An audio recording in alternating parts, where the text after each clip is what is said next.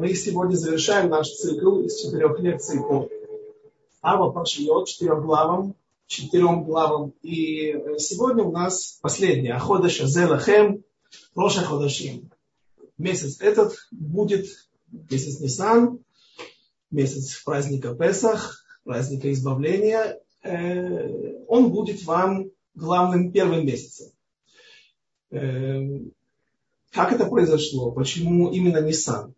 Например, первый же вопрос, который возникает у нас, это а почему не, не месяц Тишрей? Ведь в месяц Тишрей мы начинаем год, э, начинаем отсчет вроде бы как э, дат наших, и э, это начало года, Роша Шана, глава года. Почему главой месяцев называется именно месяц Нисан?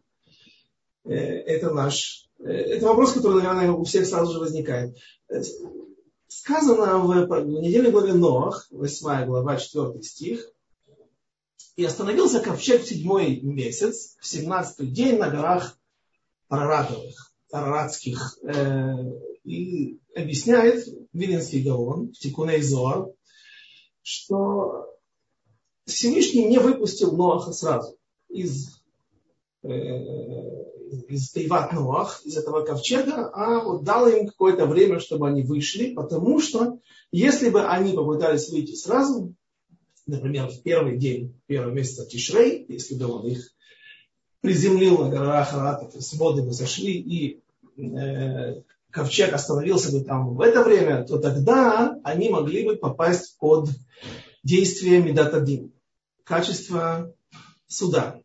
А это нехорошо, потому что сказано, э, что если, если Всевышний судил нас качеством суда, исключительно качеством суда, то было бы нам очень тяжело, потому что немногие выжили бы. Даже, даже среди нормальных людей, которые соблюдают заповеди, однако всегда есть какие-то моменты, какие-то области э, у людей, которые не всегда в порядке. И таким образом, сказано там, один только выжил бы, один бы, или удостоился бы чести э, остаться только один из города и двое из семейства. Поэтому было такое а, немножко ожидание, немножко отдаление, не, чтобы не, не в спешке выходить. Таким же образом объясняет э, Равмихле Зильбер в книге Баям что есть спор известный в Вавилонском Талмуде, когда был создан мир между Раби Элиезером и Раби Лозером или э, Раби Йошуа. Раби Лозер говорит, что в, в Тишрее был мир создан, а Раби Йошуа спорит с ними и говорит, что в Нисане. Первого Нисана. Да, было начало мироздания.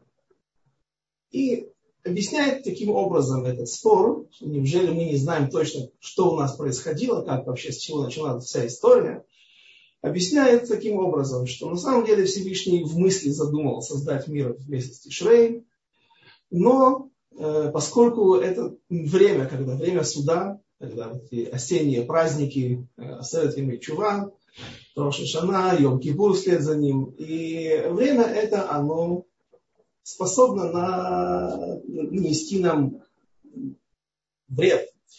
И поэтому Всевышний сделал, передумал и на деле создал мир в Нисане, месяц Нисан. То есть месяц Нисан это время милосердия, когда он выталкивал Ноаха и его семью или выводил под руку, но какой рукой он держал? Левой рукой. Которая, правой рукой, которая рука милосердия, а не выталкивал их левой рукой, которая. А правая рука милосердия, она всегда сильнее, чем левая которое соответствует, которое соответствует качеству суда. Э, что было дано нам в этом месяце и чем он отличается от других, э, и почему недельная, вот наша эта глава, Парашат Ходыш, она так важна для нас, что давайте вспомним, мы говорили, что вся наша система из четырех глав, как говорит Рав Коин Люблин, она соответствует четырем бокалом вина, который мы пьем в Песах, в пасхальный седер. И, э, соответственно, э, а, все подходит под лешонот. Арба лешонот гиула. Четыре, четыре э, фразы, которыми объясняется наше избавление. Вы, вы, оцети и взял я вас, вывел вас, вы гаальти, спас вас, вы избавил вас. И последнее, э, и взял я вас. Вот как, как глава вот этого. Ходыш, ходыш Зелахем, Роша Ходашим, она соответствует киньяну, приобретению, когда Всевышний взял нас, избрал нас как свой народ. Э, спрашивают, ведь еще до того, как был приказ о принесении жертвы Песаха и вообще о, о Песахе, э, до этого Всевышний уже дает нам вот эту вот главу Ахода Шазе. Зачем? Почему? Почему так важно было евреям знать, что нужно осветить этот месяц, и что там говорится? Что они должны были сделать? Говорит Мила, обрезаем, что они должны были сделать? Взять Песах, Корбан Песах, то есть взять вот этих ягнят, взять их и привязать к своей кровати, ножке кровати, и потом принести в жертву. Наши мудрецы приводят такой машаль, такую аллегорию, что Всевышний, он выступает в роли жениха, а народ Израиля в роли невесты. Так что Ширим построена вся, известно. Песни песней, э, возлюбленный это Всевышний, а народ Израиля это его невеста. И э, Всевышний говорит, я дам тебе все. Жене говорит, я обеспечу тебя всем. Я дам тебе подарки. Я оплачу всю свадьбу. Я дам тебе даже материал для того, чтобы ты смогла пошить себе платье. Но ты не можешь быть абсолютно пассивной и не делать ничего. Ты должна сделать хоть что-нибудь. Например, сшить свое платье для свадьбы. Всевышний требует от нас каких-то жертв, каких-то э, движений, для каких-то действий для того, чтобы э, стать его возлюбленной, стать его невестой, стать его женой. И вот эта жертва, ведь евреи были рабами. Рабская психология хорошо известна. Человек не способен практически ни на что. Он полностью отлично э, аннулирует свое я по отношению к своему хозяину. И хозяин э, может делать что, что угодно с ним. Даже сказано э, в нашем мудреце Вавилонском Талмуде говорят, когда они говорят, во что нужно вкладывать деньги, то там рабы, человек, человек, который может разговаривать, который думает, который понимает. Тем не менее, они на первом месте по э, этим ашкаот, вложение капитала, во что нужно делать? Там прежде всего идут животные, домашние животные. От них больше пользы. То есть раб настолько низко ценится, потому что это вещь, вещь, вещь человека, которая э, совершенно не имеет свое я, и получается в такой ситуации, если человек вот так себя чувствует, у него рабское положение, рабская психология, то он даже является ниже животного по каких-то определенных понятиях. И поэтому евреям было непросто взять животное, которое является божеством этого государства, и его хозяев, народа Израиля, и взять, привязать к ножке кровати, и чтобы те спрашивали, а что вы собираетесь делать, скоро мы его зарежем. Ну вот это пожертвование или самопожертвование, или тот поступок, который сравнивается с пошивом платья, то, что требовалось от народа Израиля, что народ Израиля смог сделать. И еще раз вернемся к вопросу, а что особенного в Кедуша Ходыш, в освящении месяца? И объясняет наши мудрецы, что все в этом мире устанавливается здесь, на земле. В суде. Когда, например, есть история о том, как э, наши мудрецы спорили друг между другом о э, определенных Аллахе, и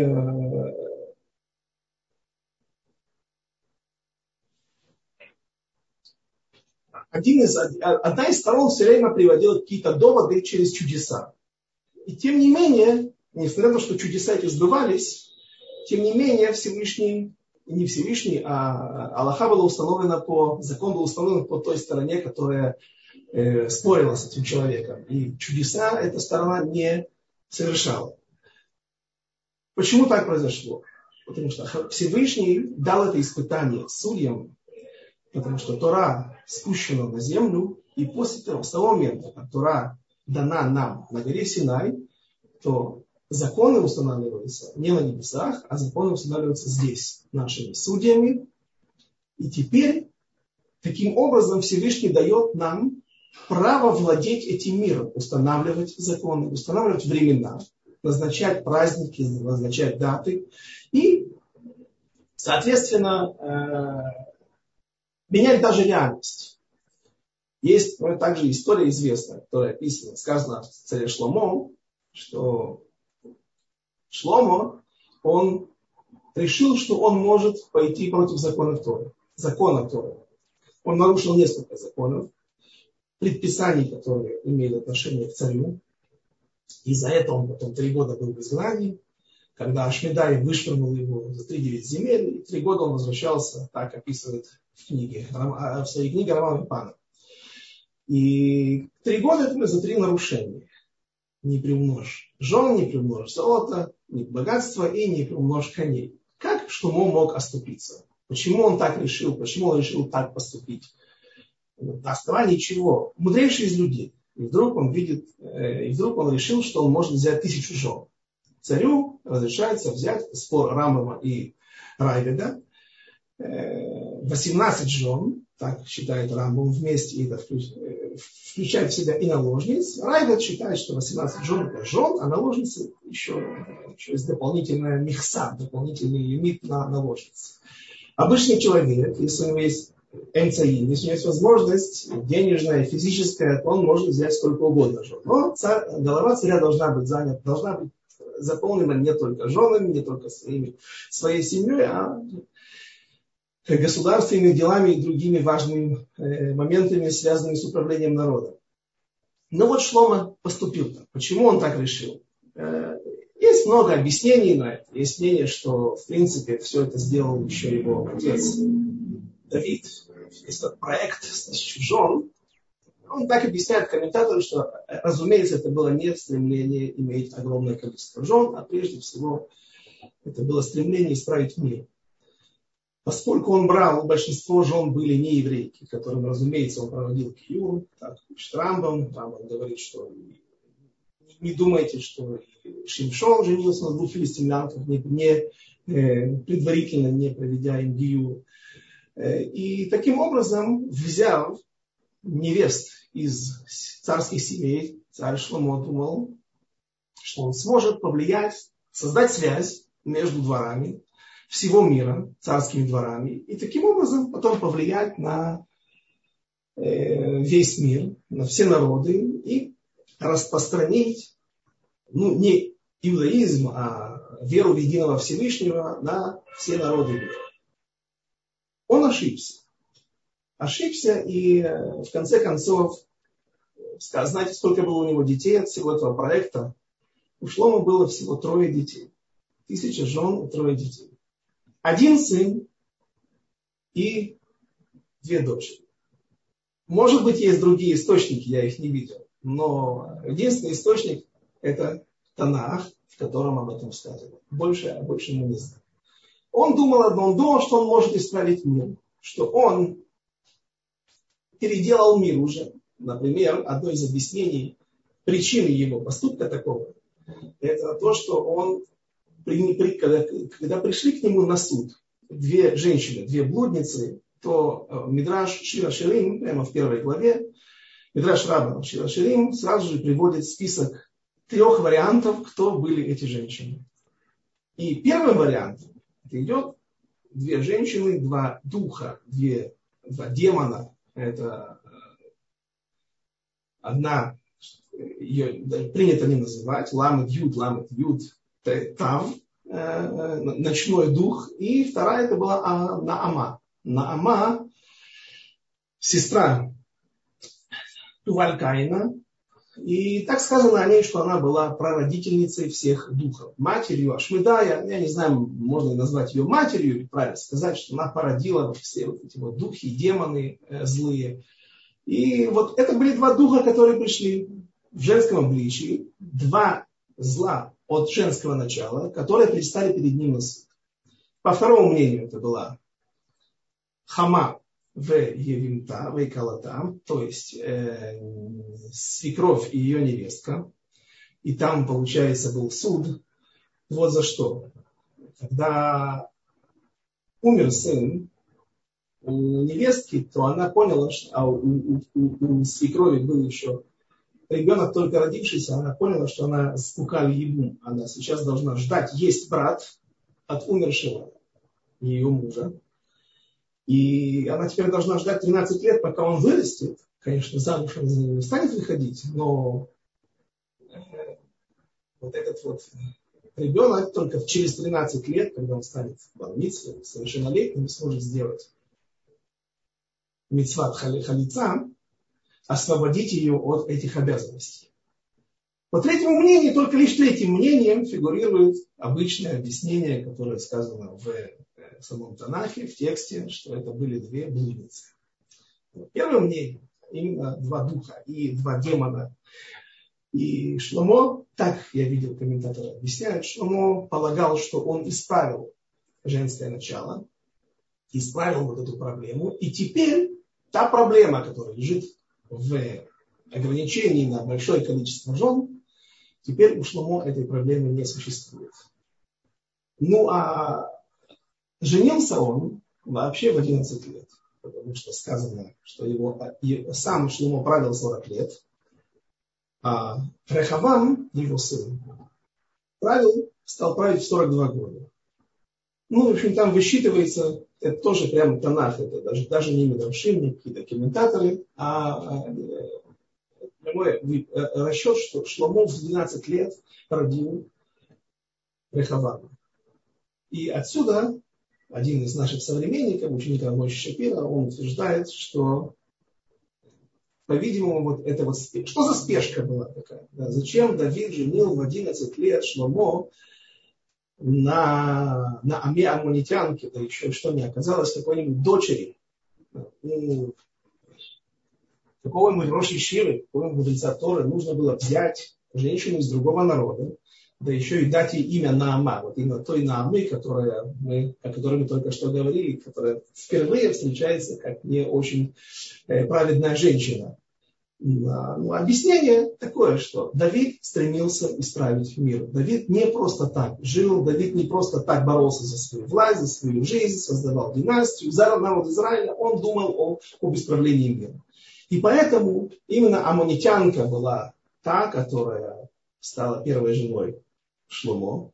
И, кстати, этот проект частично, да, был, э, ну, да, сработал, потому что ведь это все, что от него осталось. Рехавам и вся линия царя Давида, весь дом царя Давида и вся линия, от которой произойдет Машех, она э, произойдет именно от этой намамонтянки. Но время, мир еще не был настолько готов, настолько исправлен для того, чтобы полностью, полностью с головой окунаться вот в эти проекты исправления мира, нужно было еще исправлять народ Израиля. Нужно было исправлять себя, свое окружение, и поэтому частично что-то сработало, а что-то не сработало. И Шломо ошибался. И вот когда мудрец Талмуда рассказывает о себе, наши мудрецы говорят так, нельзя читать у свечи в субботу. Почему? Потому что свечи у них были такие в виде тарелки или в виде кувшина, как лампа Алладина. С одной стороны есть отверстие большое, куда наливается масло, а с другой стороны есть хотам, есть то более тонкое отверстие, куда вставляется фитиль. И когда свеч, свеча значит, шрага начинает гаснуть, то тогда человек может наклонить масло, наклонить эту свечу и сосуд, и подать масло в сторону фитиля. Таким образом, свет станет, э, пламя станет больше и станет больше света. И вот наши мудрецы сказали, но и крабы орабы, человек пусть не читает в субботу возле свечи, шема яте, может быть, он сможет наклонить ее по ошибке автоматически, когда она станет гаснуть. И таким образом нарушит заповедь, приказ, нарушит субботу. И мудрецы установили, это постановление Дарабанан, наших мудрецов. И он думал, что нет, он себя очень хорошо контролирует, и с ним этого точно не произойдет. И когда он читал в субботу, то чуть не останов... чуть протянул руку и чуть не наклонил эту свечу для того, чтобы усилить свет. И тогда он сказал, Кама гдулин диврей хахами. Насколько велики слова мудрецов наших, которые сказали, которые устанавливают нам наши постановления мудрецов Дарабана. И что, что, что скрывается за этими словами?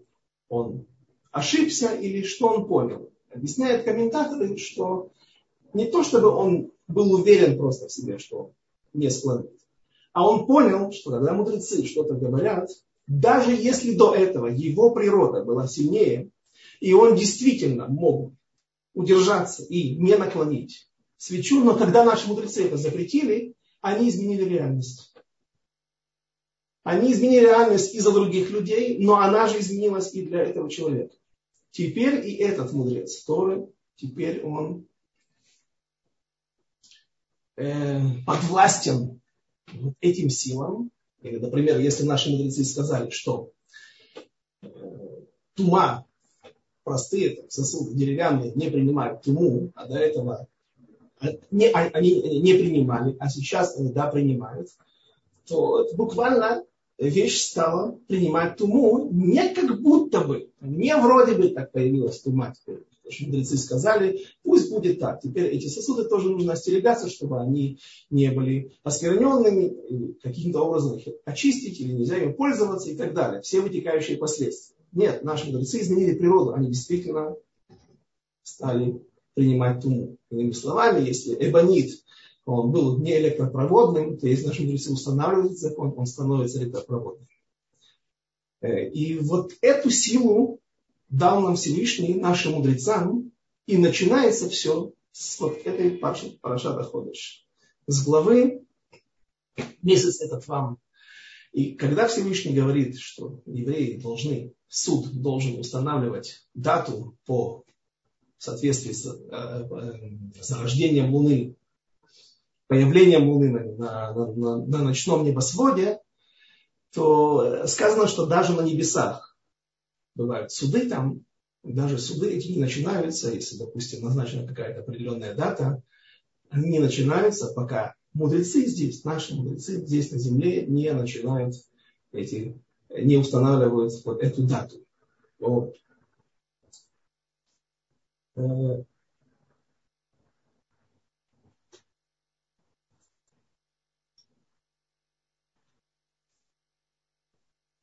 Что еще произошло вот, с изменениями? Как Всевышний брал нас в Элакахте, мы сказали, четвертый лашон, четвертая э, лашон Геула, э, фраза, объясняющая избавление народа Израиля, и Всевышний взял нас. Каким образом Всевышний мог нас взять себе в народ?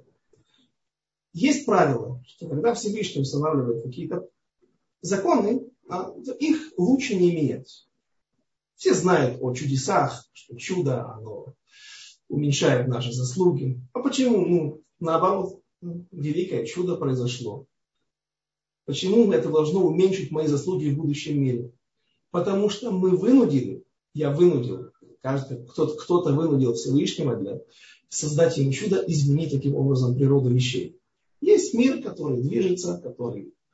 Э, есть. Мы часто видим споры Море не хотело выбрасывать египтян, которые утонули. Почему? Э, море сказал, это мои трофеи. Ты так создал меня. И вот все, что там тонет, золото, корабли, люди. У меня есть подопечные морские твари, морские жизнь, э, рыбы, другие существа, которые питаются тем, что падает на, на, на дно морское. Тогда Всевышний сказал, ну хорошо, я тебе восполню. Вот те 600 колесниц фараона, которые я прошу, чтобы ты выбросил этих полководцев, там было 9 миллионов по одному из мнений, скромному, которые вышли в, в море. Да, это уже больше вопрос к самому Песаху, как это вычисляется. Очень, очень простой расчет. Но главное, те 600 колесниц, эти, которые были нагружены сундуками с золотом, и море выбросило их. Всевышний говорит, я тебе отдам в будущем, когда Нахаль Кишон на севере Израиля, Эмек Израиль, смоет в воинство Сисры, кнаанийцев, который еще анклав, который оставался в земле Израиля еще долгие годы после захвата земли Израиля. И заселение ее евреями, 600 колесниц э, этого Сисры, царя Явина, военачальником царя Явина, они смоются тоже в море, и так ты получишь возврат. Есть другой мидраж, интереснейший, который, даже я это видел в, в Приша, есть такая книга, которая является комментарием на, на, на Шульханарух. И вот там совсем не, не, не каббалистическая книга, а сухой закон. Он приводит интересное объяснение, что когда царь Давид, тогда еще царь, ну, тогда еще просто Давид, царь в потенциале, уже помазанный, но еще был царь, что спускался навстречу на бой с Голиафом, Голиатом, а пришли, то он взял камни. Берет он пять камней, ему нужен был только один, чтобы бросить и уничтожить этого монстра. Он берет пять камней, там объясняется почему, заслуга этого, этого, считал себя кровным местником. Он убил Голиат убил до этого сыновей Хофни, Пинхаса, сыновей Эли. Э, Еще там приводятся имена, э, против кого он берет эти камни. Но швырял он камень только один. И вот когда он, камень вылетел из его прощи, прощи Давида, э, происходит разговор. Так описывается вот такой диалог между металлом и камнем. Сказано там, что на лоб был надвинут медный шлем, и камень не может пробить медный шлем. Может быть, он мог бы оглушить, а скорее всего и вообще большого эффекта это бы не, произвело, э, э, это бы не произвело, и поэтому нужно было, чтобы металл разошелся, и камень вошел в лоб этому монстру. И вот камень говорит, разойдись, разойдись в стороны, ослабь свою кристаллическую решетку, потому что сейчас я тут лечу для того, чтобы я, кстати, между прочим, делаю чудо. Нахожусь уже в процессе великого чуда. А металл отвечает. Но я преднамеренно говорю, не медь, там, там был медный шлем. Но, очевидно, идет речь о семействе металлов. Металл отвечает, э, Всевышний создал у меня такую природу, что моя кристаллическая решетка сильнее, чем твоя сила. Ты не можешь меня пробить, разбить, как правило в зависимости от толщины, понятно. Но в, в той ситуации камень должен был просто отскочить. И я не собираюсь уступать тебе. И тогда камень обратился к Всевышнему. Ну, так, э, так чудо будет или не будет? И Всевышний обратился к металлу и говорит, смотри, но мы тут совершаем великое чудо. А металл отвечает, так, а что я с этого буду иметь? Он сказал ему тогда такую фразу. Ту заповедь, которую до этого евреи выполняли камнем, я передам тебе.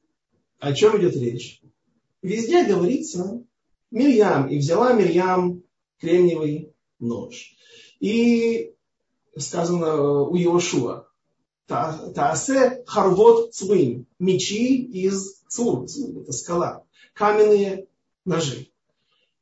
И обрежь весь народ, потому что в пустыне обрезание не делалось, сказано, что западный ветер не дул, это было опасно. Есть мнение, что колено Леви делало, и даже сыновья их умирали, но они все равно шли на это, чтобы не потерять связь, не забыть о заповеди. Но основная масса народа не делала эту заповедь, и в конце они обрезались все вместе и засыпали все крайние плоти землей, и так это место называлось Тель-Орлот мы видим, что делали камнями. Так вот, до этого момента, по мнению Приш, народ Израиля всегда делал обрезание кремниевыми каменными ножами. И только с момента того, как произошло вот это вот столкновение, противостояние, этот вот диалог э, э, между металлом и камнем, только с этого момента металлу было, ну, мы знаем, что делают стальными ножами сегодня, это железо. Э, металлу было отдана привилегия делать обрезание камня, э, делать обрезание народа Ради того чуда изменили, изменили способ обрезания, способ а, средства. Э, вот мы видим, что на этих примерах, всего нескольких примеров, что есть природа, которую лучше не менять. Есть вещи, которые установлены в этом мире, и Всевышний не любит в них вмешиваться. И если что-то и происходит, то это крайне редко происходят какие-то изменения. И это должно быть каким-то образом компенсировано, если кто-то что-то теряет после этого. И э, наши мудрецы получили право менять эту реальность в нашем мире.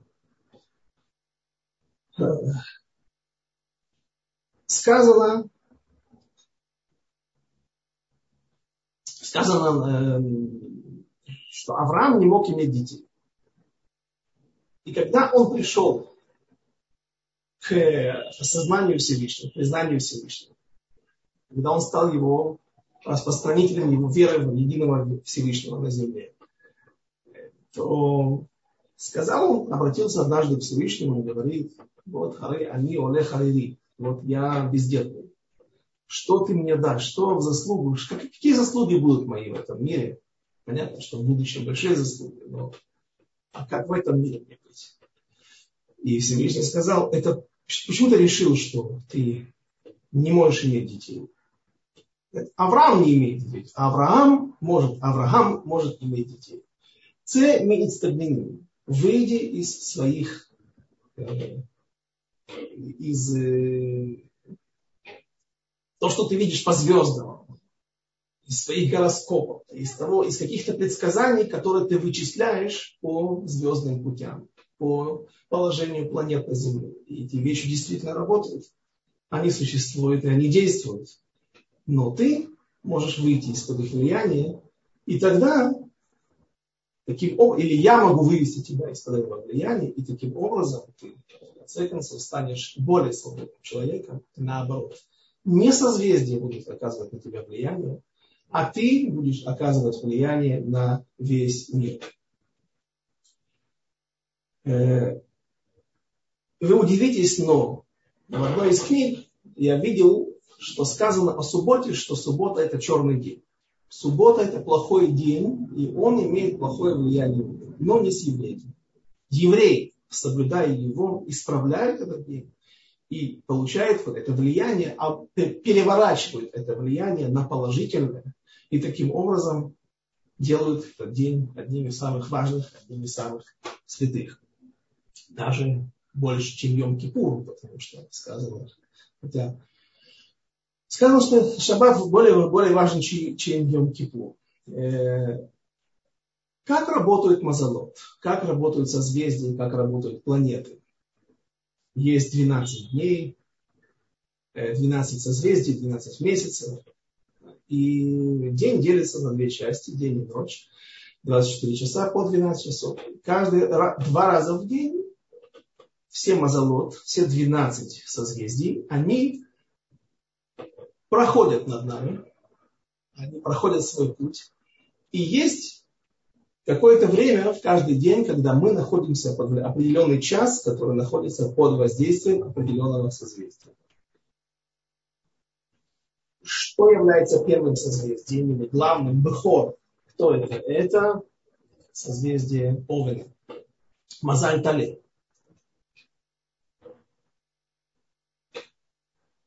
И э, несмотря на то, что говорит Хадам Суфер, что в принципе все созвездия, они, то есть нет здесь начала или конца, потому что есть круг, и круга нет начала и конца. Однако же принято считать, что именно Тале, именно Овен, он является главным бухором. И он же был главным покровителем, ангелом, хранителем, если так правильно говорить, который защищал, который являлся покровителем Египта. В будущем э, и Римская империя также возьмет себе это понятие, Для чего? Для того, чтобы восстановить паритет. О каком паритете идет речь? О том, что Всевышний лишил это созвездие своего влияния, и после этого человек больше не может сказать, что он сейчас в данный момент находится под влиянием какого-то покровительства какого-то созвездия, если он находится в противостоянии с евреем. Потому евреи получили право менять реальность. Каким образом? Сказано, что ни один народ не может быть свержен, повержен до тех пор, пока не будет повержен на небесах ангел-хранитель. И вот, например, та история, которая уже больше имеет отношение к празднику Шавуот, где рассказывается о том, что Всевышний носился с предложением, с Торой, приходил к разным народам и предлагал им, говорил, взять Тору, э, то говорят, что он ну, не каким народом. Там приводится Исав, там приводится Ишмаэль, Исав сказал, ну вот мне все подходит, понятно, что Тора не может быть плохой, если она от Всевышнего, однако же Тора, ну, там есть какие-то вещи, которые противоречат моей природе. Я люблю убивать. Меч – это мое ремесло. Понятно, что не идет речь о джунглях, что у них можно выхватить на улицах Рима ребенка из рук матери и убить его. Понятно, что у них есть законы, понятно, что у них есть порядки. Однако есть, поскольку это стремление к кровопролитию, к убийствам, находится у них в приоритете, они скажут всегда, знаешь что, оставь нам, пожалуйста, возможность каких-то поправок в Конституции. Например, евреев можно убивать, еще кого гладиаторов можно убивать, посылать их на смерть ради развлечения и так далее. Поэтому мы не можем принять в той полной мере э, Тору в той форме, которую ты нам предлагаешь. Потом ходил к Ишмаэлю, известное предложение про отцу арабов. И э, говорят, что на самом деле Всевышний предлагал ангелам хранить. Он не выбирал каких-то представителей, которые были в тот момент, каких-то старейшин, а Всевышний ходил вот к тем, э, к тем покровителям небесным и разговаривал с ними. И они отказались. И Тора досталась только народу Израиля. Но и вот кто был, говорится так, что Всевышний не может, не, не, то есть, никакой народ не может быть повержен на земле до тех пор, пока его не повергнет здесь, на, на, на небесах Всевышний не повергнет его, уничтожит его ангела-хранителя. Кто был ангел-хранитель? Еще раз, это Мазаль Тале, Овен, Бухор, первенец среди всех мазанот, среди всех э, созвездий, и э, у него есть еще другие имена. У него есть имя Рагав, это Рашей Тивот, это аббревиатура, а также Адам. И это интересно. Почему Адам? Потому что они считаются первенцем. Помните, мы говорили о Вавилонской башне, о том, как во сне Навуходнецер увидел, что башню, не башню, не Вавилонская башня, извините, а истукан Песель Бавель, э, который, построен, который был создан, однако же во сне он видел э, этого истукана, у которого была золотая голова, предплечье из серебра, потом э, поясница, грудь из меди и уже ребра, бедра и ноги из железа. Однако же говорят, что есть еще медраж, который добавляет один нюанс. На голове была корона, которая была сделана из драгоценных камней. И это было Египет. Она олицетворяла Египет. Египет это было самое тяжелое знание народа Израиля. И выйти из него было практически невозможно. Только при помощи Всевышнего. И Всевышний поразил их ангела-покровителя. И после этого, а, а как это нужно было сделать? Как технически все происходит с движением этих созвездий по небосклону, небосводу. Все устанавливается в соответствии с Солнцем. И для того, чтобы изменить эту систему, повергнуть ее, аннулировать ее, Всевышний отдал евреям возможность устанавливать новомесячие, и каким образом это делалось? Через Луну. Мы не смотрим на, на, на, на, на первый восход, первые лучи солнца, на Ватикин. Да? Это для молитвы хорошо, это для рождения дня. Но для того, чтобы установить месяц, новомесячие, нам нужна Луна. И получается, что Всевышний передал Луне приоритет над Солнцем в какой-то степени. И Луна является одним из наших символов. Потому что, ну, обычно объясняют как. Луна имеет интересное свойство. Она то исчезает, то есть даже когда, скажем так, у Солнца есть свое время, день, и тогда оно царствует. Однако же у Луны есть свое время, ночь. Но Солнце, оно все время светит на небесах во время своего пребывания, когда ему отведено дневная часть. А ночью Луна не всегда есть. Она то рождается, то уменьшается, то увеличивается, а потом уменьшается. Так народ Израиля. Что бы с ним ни происходило, он всегда вроде бы теряет свои силы, может потерять свои силы, но неизменно есть у нас средства, возможности, молитва, раскаяние. И это всегда работает, и это всегда возвращает нас к Всевышнему, и Луна вновь наполняется, и народ Израиля таким образом является практически неуязвимым или всегда имеет возможность для того, чтобы восстановиться и вернуться к своему величию. И э, многие книги в Писаниях, книга Эзры, книга Нехемии, книга Даниэля, они написаны вначале на иврите, потом центральные главы идут, какая-то часть глав идут на арамейском языке, а потом в конце вновь появляется иврит. Одно из объяснений, единственное объяснение, которое я видел на эту тему, почему таким образом, что, ну, или ты пиши, как Вавилонский Талмуд, если это был разговорный язык, так э, пиши все на арамейском. Зачем тогда в начале или в конце есть э, Мидраш, который рассказывает о том, как Яаков устанавливал разных своих сыновей против разных империй, четырех царств, через которые, вернила которых, через, через всю историю нам придется пройти. И вот в четвертом изгнании мы сейчас находимся. Изгнание Эдома, изгнание Исава. И сказано там, что э, установил э, Иуду против, э, против Вавилона, Бениамина против Персии. И обратите внимание, кто руководил? Йосефа против Египта, кто руководил на Навуходнецера? Даниэль. Фактически руководил. Понятно, что он был второй человек в государстве, однако по его слову все происходило. Его так уважали, его так обожали, что сам Навуходнецер хотел сделать из него божество. Поэтому там в книге встречается имя Бельшацар, это один из сыновей, есть мнение, что это внук третий из династии и последний из династии Вавилонской, из династии Навуходнецера. Есть мнение, что это второй сын. А когда говорится Бельт Шаца, так вот, это идет речь о Данииле. Потому что Бель это было божество Вавилонское, и поэтому э, добавляет нашему лицу букву Тет. Называть его Бель Шацар отличает, чтобы он не был божеством. Э, кто спас народ Израиля? Понятно, Всевышний. Но кто главный, через кого спас народ Израиля в, в Пуримские события, которые мы недавно праздновали? Два бенемьянина, Мордыхай и его племянница Эстер.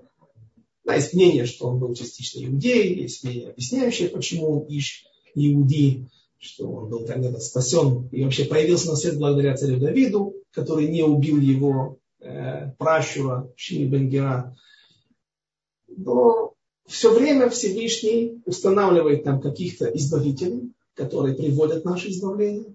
И всегда Всевышний делает так, что вначале иврит, потом арамит, даже если арамит, все равно в конце иврит. Понимаете, о чем я говорю? И вот это, возвращаясь к объяснению Хатам Софера о том, как Всевышний отнял у народов мира первенство и как вообще он изменил природу вещей, когда мы находимся под влиянием Луны. Не под влиянием Луны, а через Луну мы теперь устанавливаем в мире э, природу, и все зависит от наших мудрецов, от наших судей. И поэтому сказано, Петр Рехем, возьми первенца. Кто будет первенцем?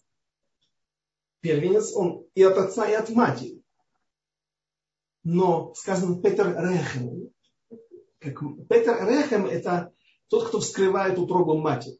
Тот, кто выходит на свет из матери. Здесь подчеркнута мать, это мама, потому что э, мама является как бы вот олицетворением женского начала, и а не Адам, как Адам, человек, э, первенец уча первого человека, потому что Адам, первый человек, он как раз жил по системе солнечной. Ну вот, вот такое объяснение. Мне кажется, что, может быть, даже это и, и объясняет, почему у евреев э, национальность идет по матери. Потому что, когда мне говорят, говорят люди, ну, евреи хитрые, придумали таким образом, получается, что у них всегда сохраняется материнская линия. И, ну, например, если есть в каждой семье девочка, то даже это через тысячи лет всегда останется евреем. Всегда будет, ну, так, если, если установить по мальчику, то же самое будет. Если есть мальчик в каждой семье, то так тоже будет продолжаться эта линия. Это точно не, не, не, не проблема. И не, не, не, не поэтому было установлено так. А возможно, потому что сегодня мы живем по другой системе. Мы живем через мир, который, через, э, через все понятия, которые устанавливаются на основании кидуш ходишь, освещение месяца, и все это идет через женское начало. Эм,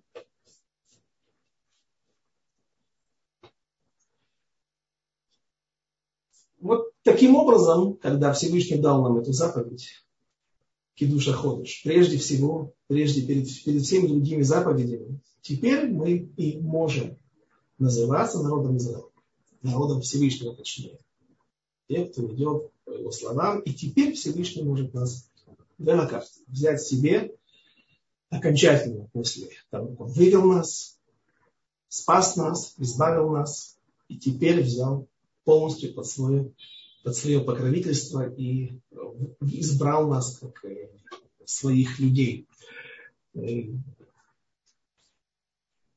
есть небольшие намеки, есть еще время, есть интересные намеки на то, что связанные с э, установлением новомесячия, есть цикл определенный из 19 лет мы знаем 50 лет, Йовель, да, есть 29 лет, когда Луна попадает на то же место, где она, Солнце попадает на то же место, где оно было 20 лет назад, 29 лет назад. А что это за цикл из 19 лет? Это аннуление расхождения между солнечным и лунным календарем, или э, циклом. Солнечный год 365 дней, лунный год 354 дня, и между ними постоянно есть разница, и это приводит к определенному сбою, определенному отходу от э, настоящей даты точно. И поэтому у нас устанавливается раз в три года высокосный год, высокосный дополняется, добавляется месяц, для того, чтобы сравнять, свести на, на, на нет вот эти вот все разногласия между э, этими двумя движениями. И сказано так, значит, 19 лет, из них 12 обычных лет, и выпадает 7 высокосных годов. Всего там имеется 245, 235 месяцев. И намек на них находится в стихе, которым открывается наша глава, и недельная глава, глава, глава Аходы Шазе.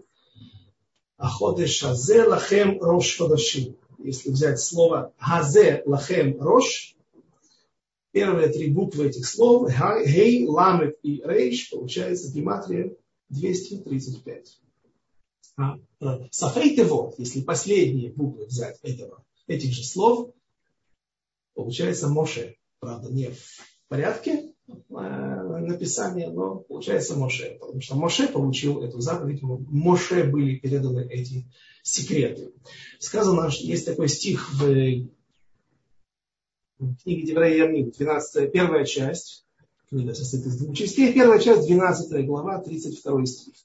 Из сыновей Сахаровых, умеющих э, понимать времена, знающих, что нужно делать Израиль. Там есть слово, умеющих понимать времена. Леитим. Слово итим, айн тав юдмен. Есть тут интересная гематрия. Все, наверное, знают гематрию, однако есть еще гематрия дополнительная после тав, 400. Есть еще и э, мем софит, юд софит, хав софит. Получается, что юд софит это 500, юд хав софит, а, а мем софит это 600. И слово итим, айн, тав, юд, мем, его гематрия получается 600 это мем софит, Юд 10, Тав 400 и Айн это 70. Всего 1080. И что это такое? Это та цифра, то количество частичек или частей, на которые делится час. Это вот необходимое время для полного, необходимое знание для полного вычисления точного времени. И, и цифра 19, вот 7 месяц, 7, 7 лет э, високосных и 12 лет обычных, они тоже имеют определенные, определенные намеки, 7 дней в неделе, 12 месяцев, 7 планет в нашей системе, у нас не солнечная, у нас не солнечная система, вокруг Земли все крутится, это Птоломей потом уже установил, и так ее сегодня принято, но в принципе разницы нет. Птоломей даже немножко удобнее для для пользования, однако же э, по любой системе э, всегда есть 7 планет, 12 созвездий. У Миноры есть 7 лучей, 7 ветвей, и напротив меня стояли шульханот. Шульхан и лехана паним, там 12 хлебов вкладывалось. 12 шватим, 12 колен, Шивароим, или Мушпизим, которых мы знаем. Царь Давид жил 70 лет, Моше 120 лет. Кратно 10 и кратно 12 и 70. В общем, первый стих Торы 7 стихов, 7 слов. Последний стих в Торе 12 стих, э, слов. В общем, много подобных вещей, которые объясняют нам то, как, э, насколько мудры были наши мудрецы, какие секреты они знали. Вот эта цифра 1080 частей она стала известна математикам только, я не знаю точно, слышал несколько сотен лет назад всего смогли вычислить. Тогда было даже признано кое-кем, что это действительно евреи знали это Микадман Дена с самого начала, и они могли это получить только путем пророчества, только путем, так сказано, что Бней Сахар, а именно потомки колена Иссахара, уроженцы или выходцы из колена Иссахара всегда имели абсолютное большинство в любом Сангедрине народа Израиля. Бней Бина и Мейшмуна, Кавуширу Наним, то, что мы пели в Хануку, Бней Бина, сыновья разума, мудрости, это есть э, а, намек на колено Сахара, который установили нам в том числе и праздник Хануку, потому что они всегда были большинством в Сангедрине, они были теми судьями, которые устанавливали нам все, все законы, ну а все начинается, этот самохуд, это право их на с месяца Ахода Шизерахем. У меня все. Есть пять минут, если есть вопросы. То... Огромное вам большое спасибо, Квадоров. Можете их задать. Вы, вы меня слышите? Алло. Рафнахум, вы слышите меня? Алло, алло. Квадраф. Квадраф. Да, да, да. Вы слышите меня? Да, теперь слышу, извините. А, все хорошо, потому что я думала, что у меня микрофон балуется. Огромное вам спасибо за урок. Действительно потрясающе, очень-очень интересно. Всегда было интересно разные толкования, зачем столько было жен Э, царю Шлому, но, по-моему, такое объяснение, как от вас, оно прямо исчерпывает. Вопрос в чате. Вопрос такой, да, прелестный урок Ирина пишет. Может ли Бог явиться воплоти человека, стать царем в Иерусалиме, установить закон свой по, по всей земле? Вот так вот. ну, сказано, что Машиах будет царем над всем миром.